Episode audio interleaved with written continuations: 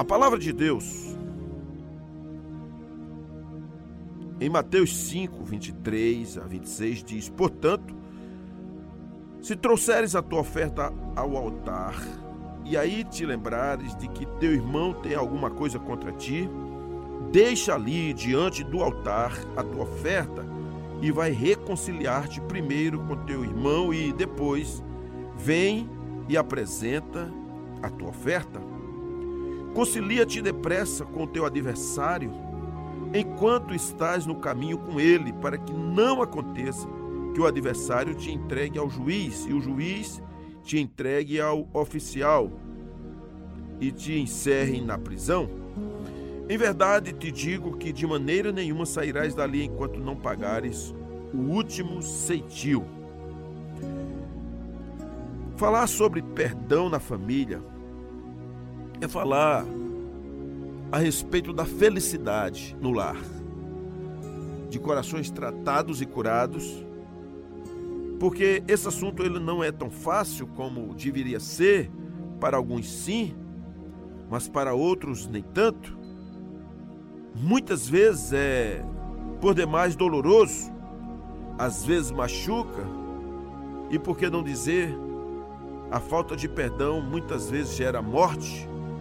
Primeiramente mata o corpo, também definha a alma, entristece o espírito, gera mágoas e ressentimentos, feridas na alma que refletem no soma, no corpo, enfermidades, inclusive psíquicas, destruição de confiança e de relacionamentos, por causa de feridas, de mágoas e de falta de perdão. A gente já ouviu falar sobre suicídios, sobre homicídios, rejeições e desprezos e muitas outras situações, quebras de negócios. Enfim, são tantos sintomas terríveis que assolam a humanidade, inclusive quando a gente pensa em miséria, pobreza e até desnutrição. Vem uma delas, que é a falta de perdão.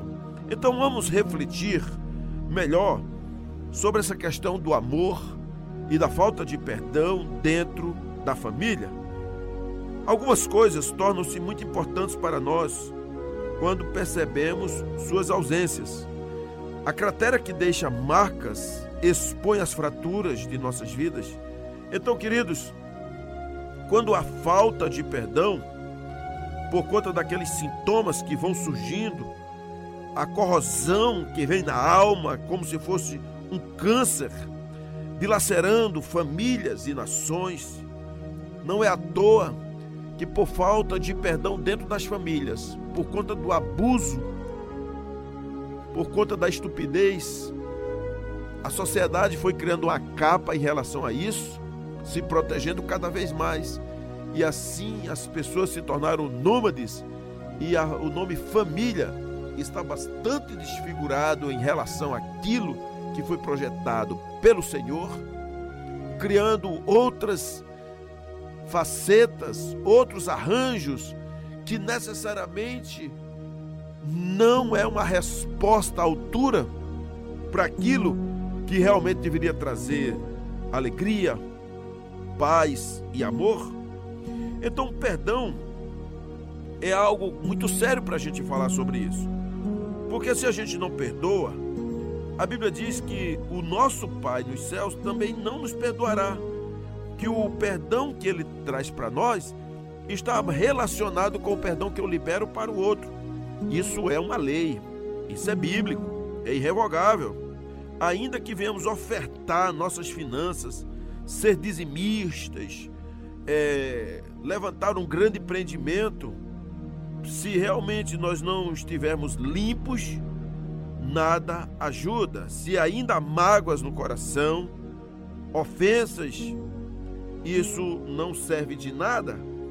Então a oferta doada com um coração empedernido, um coração magoado, um coração corrompido, não tem validade diante de Deus. Ao contrário, o Senhor, Ele rejeita.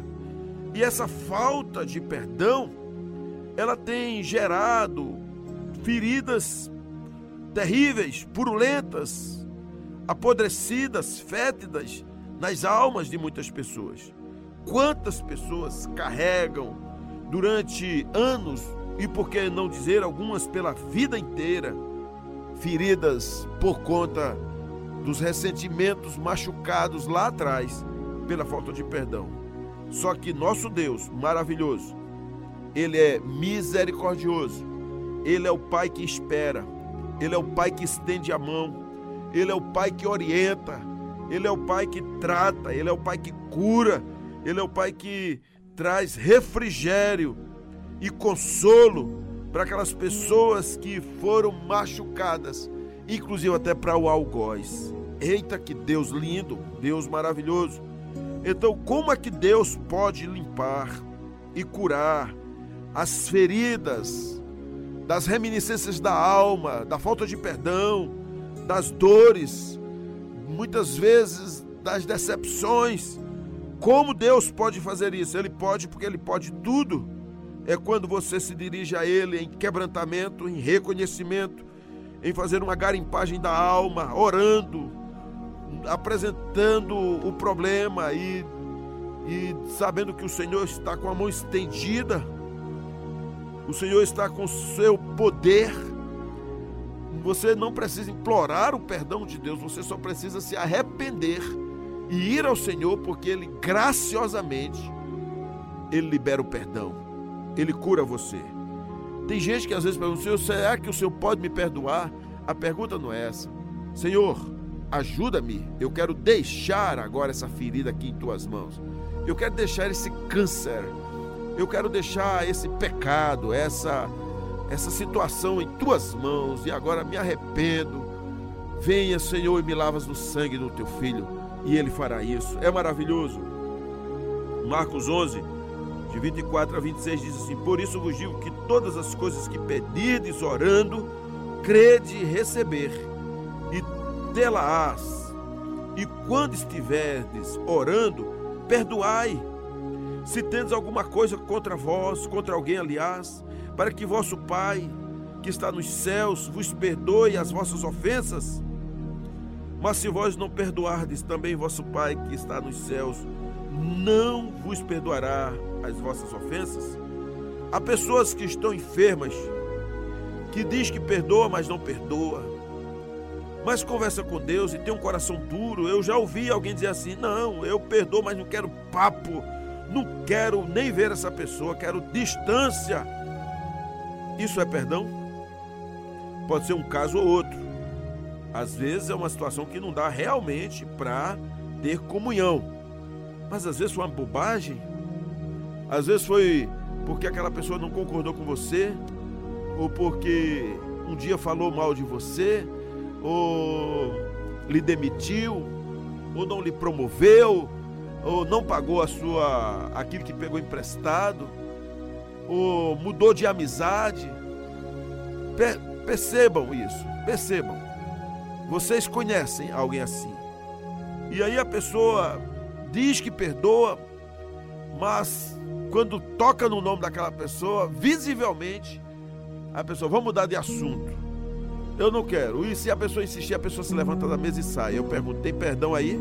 Claro que não. Você quer enganar a quem? Ao seu ego, ao seu ser? Então, deixa o Senhor lhe curar.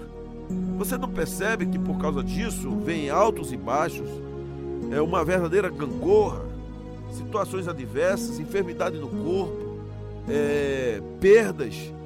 Você olha para trás e quantas vezes você subiu e desceu e você ficou feito uma centopeia, andando com tantas pernas, mas não vai tão longe.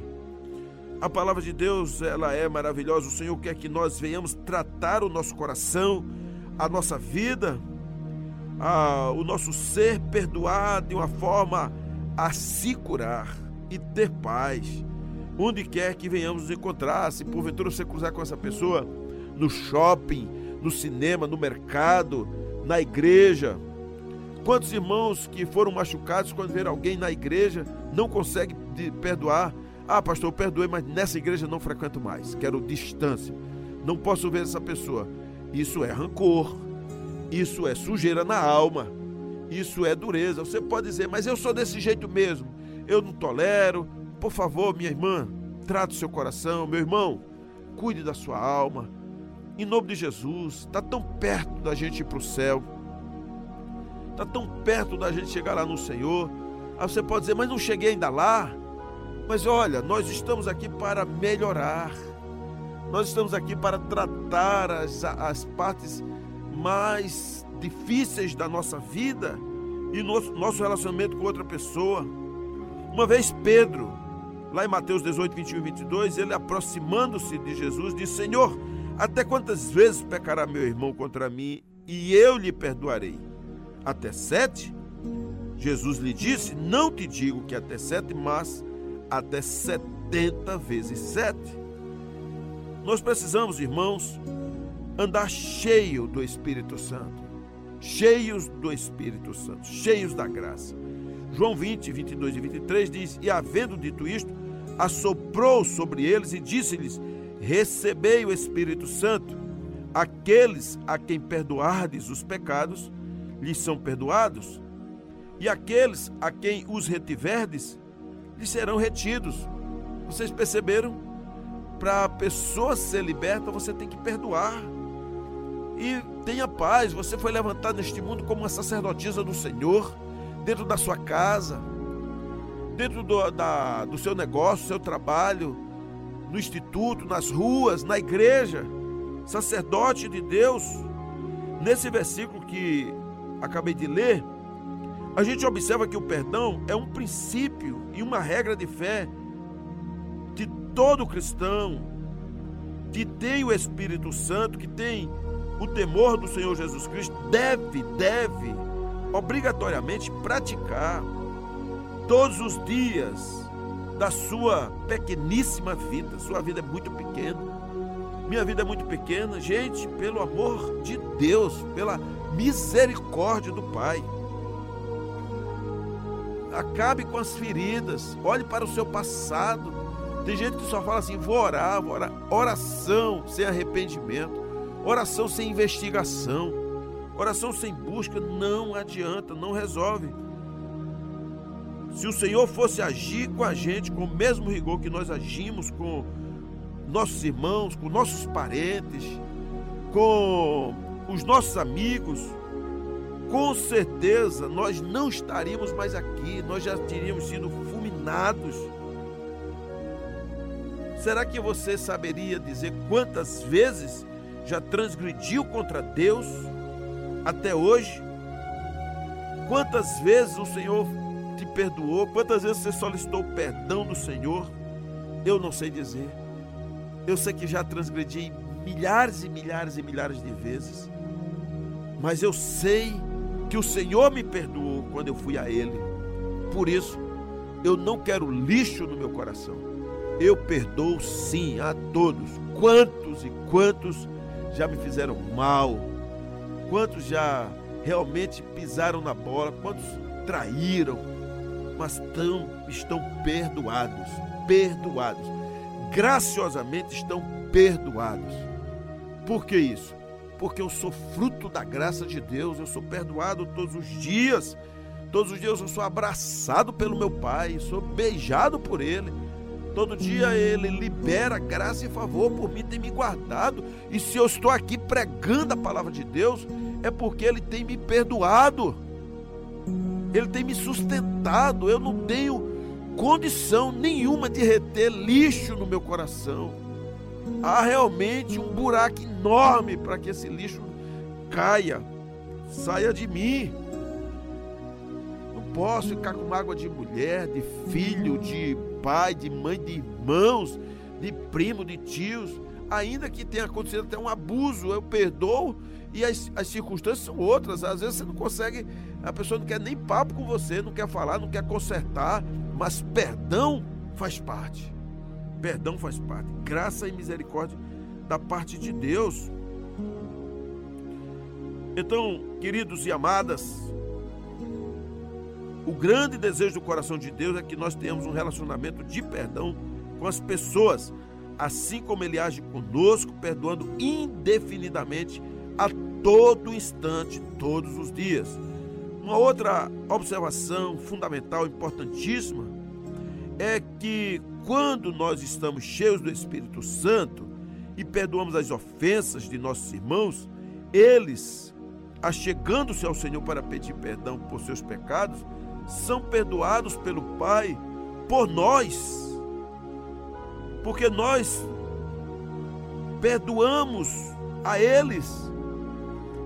Isso é muito sério. O que eu estou dizendo é o seguinte: quando eu perdoo aquela pessoa, aquele perdão, ele foi liberto daquilo, e então quando ele vai ao Pai, ele, aquilo ali está livre. É interessante, né? Olha que coisa séria. A outra pessoa pode estar ficando pior porque você não perdoou. Aquela outra pessoa pode estar ficando cada vez mais maligna, demoníaca, porque você segura ela aí no seu coração e não perdoa. E cada vez mais você vai fazer, cada vez fulano só piora, por isso é que eu não perdoo. Mas você pode ter participação. Eu leio isso aqui. A Bíblia diz isso. João vinte, leia os versículos vinte e dois e vinte e três. E havendo dito isto, assoprou sobre eles e disse-lhes: recebei o Espírito Santo. Aqueles a quem perdoardes os pecados, lhes são perdoados, e aqueles a quem os retiverdes, lhes são retidos. Olha que coisa séria. Olhe o peso da responsabilidade em se perdoar. Eu nunca tinha estudado isso. Quando eu vejo na palavra de Deus, chega a me arregalar os olhos aqui. Talvez você nunca entenderá o que é o perdão.